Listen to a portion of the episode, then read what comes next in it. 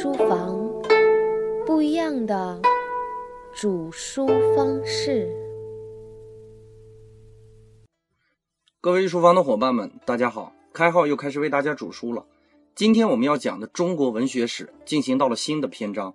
所谓新，也就是相对于之前我们讲过的文体而言。至于新在哪里，听完开号的语音，大家就能理解了。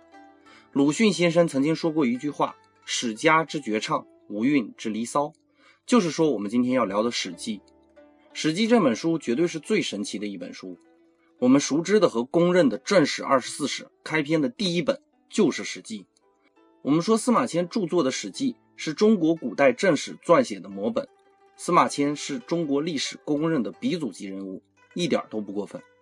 当然，这些都是历史意义，但是对于我们今天要讲的文学史来说，并不是最关键的。开号要给大家展示的是当时文学界。乃至中西方文学界都别具一格的文学造诣。汉代的司马迁著作《史记》，一共一百三十篇，共计五十二万多字，算得上是一部煌煌巨作。左宗棠题卧龙岗诸葛草庐的时候，留下这样的评价：“文章西汉两司马，经济南阳一卧龙。”其中的“文章西汉两司马”，就是我们今天要讲的司马迁和之前讲过的司马相如。也有人说唐诗尽自汉文章。充分说明，在汉朝已经产生了最好的散文作品。如果说汉朝最好的散文作品是哪一部，当属司马迁的《史记》。西方人一直认为道德意识不能加入到文学里，比如莎士比亚、歌德等西方大文豪都有这样的意识。《史记》从根本上解决了这个问题，并不损害文学价值，反倒被更多人所接受。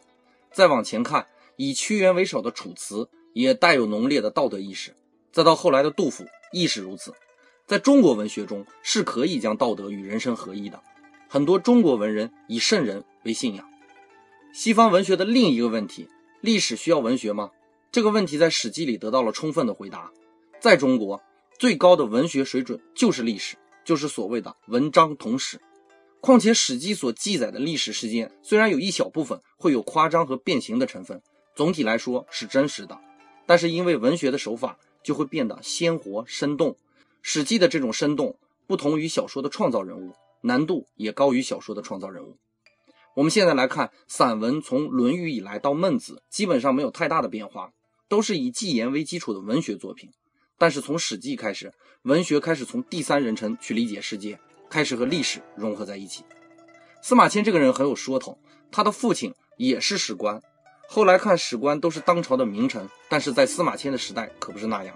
少年时的司马迁是董仲舒的学生，听董仲舒讲春秋，渐渐的对历史产生了浓厚的兴趣。后来因为政治问题下狱，被判处死刑。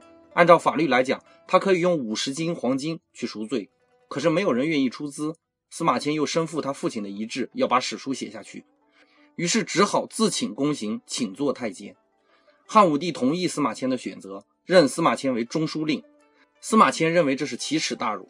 在《史记》中所描写的酷吏等形象，完全是在抒发个人感情，但是都是有据可考的，而且把自己也加进去，保证公正而不偏私。《史记》一共五部分，本纪十二篇，世家三十篇，列传七十篇，表十篇，书八篇。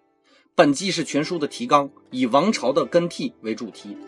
司马迁把项羽放在本纪里，充分的说明在太史公司马迁心里，项羽的行为与皇帝无异。但是太史公却不赞同项羽乃天亡我非战之罪的说法，说明他相对的客观。在《史记》中，太史公把孔子放在世家里，而没有放在列传里，他这一行为充分的体现了他卓越的史学眼光，这是一般带有情绪的文学家所不能企及的。而其他的诸子百家，太史公都没有为他们的弟子列传，对孔子的门徒尤为器重，在《史记》中作仲尼弟子列传。太史公的《史记》还有一个特点，他不大篇幅的集中描述一个人，而是分散在多个相关的关联人物里。这样虽然使人读起来会枯燥一点，但是很客观，跳出又跳入，在不同的角度丰富着人物形象。这是客观的史学态度，与西方的个人主义不同。它重在事不在人，但是又以人为主体。钱穆先生认为，凡是写历史，一定要严格遵循两个条件：一。不可以只着重于单一的领袖和以单一的团体为单位，必须顾及其全面性。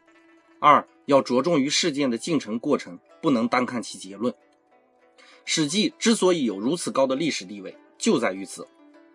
比如《史记》中有多人合传的情况，体现的就是太史公卓越的全局思想，如《善史胸》中的张耳、陈馀列传，很多人列传的魏将军骠骑列传，甚至有相隔百年的合传屈原贾生列传。原因是二人的遭遇很相似，并且贾谊的赋是从屈原那里演变过来的。又如《霍之列传》，则是描写春秋到汉代商业情况的列传。《史记》不仅仅是一部严格的史学，且具有较高的文学价值。它是用文学的眼光看史学，又拿文学的情调来描写人生。孔子对于写史有这样的原则，叫“比则比，削则削”，说的就是史书撰写的取舍问题。作为二十四史的开篇之作。太史公很好的把握了这一点，历代丞相十有八九没有列入其中，但是有一些有代表性的、对历史有影响的旁门左派却也列入其中，这就是公平的史实观。中国文学史讲到这里，我做一个简单的梳理。中国有两大文学家，大家一定要关注一下，一位是屈原，他解答了文学与道德的问题；一位是司马迁，他解答了文学与历史是否能合流的问题。列宁曾经说过这样的话。忘记历史就等于背叛，原因很简单，历史是应用和使用的产物。我们中国的历史尤其如此，我们总渴望从历史中获得教训、获得经验，但是中国的历史又不等同于外国的历史。外国的历史如外国的艺术品一样，是单纯的历史或艺术品。我们中国的历史和我们的艺术品一样，那些漂亮的瓷器、丝绢、钟鼎等，既具有实用主义的色彩，同时又具备艺术的特征。中国的历史也是这样。我们是为了实用的产生，但是我们的规格完全是艺术的规格。这种独特的文化特质决定了中国文学和中国历史注定是人类璀璨的明星。本节的内容就播讲到这里，感谢大家的收听，我们下节再见。